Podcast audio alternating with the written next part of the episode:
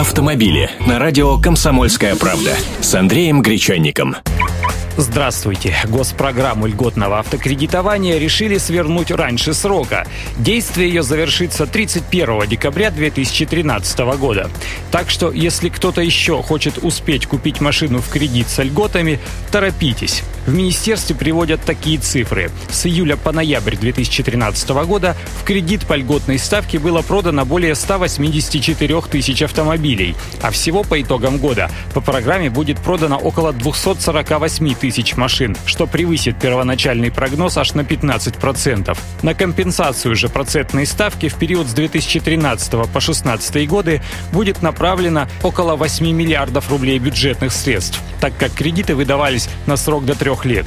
Действие программы, однако, не смогло предотвратить падение производства и продаж на российском автомобильном рынке. А в это время Минприроды и Минпромторг предложат дополнительные сборы для автомобилей экологических классов Евро-1 и Евро-2. Об этом заявил руководитель Минприроды Сергей Донской. Не исключено, что при расчете транспортного налога будет учитываться не только мощность мотора, но и экологический класс. Забота об экологии – это дело, конечно, благое. Но сейчас не больше трети всех легковых автомобилей автомобилей в России соответствуют стандартам Евро-3 и выше, а машины с выхлопом на уровне Евро-2 выпускались вплоть до 1 января 2011 года. То есть доплачивать придется даже за совсем новые трехлетние машины. И вот какая вилка получается. С одной стороны, добавили налог на автороскошь машины дороже 3 миллионов рублей. С другой, доплачивать придется и владельцам не новых дешевых машин, коих большинство. Так ведь и акцизы на топливо растут.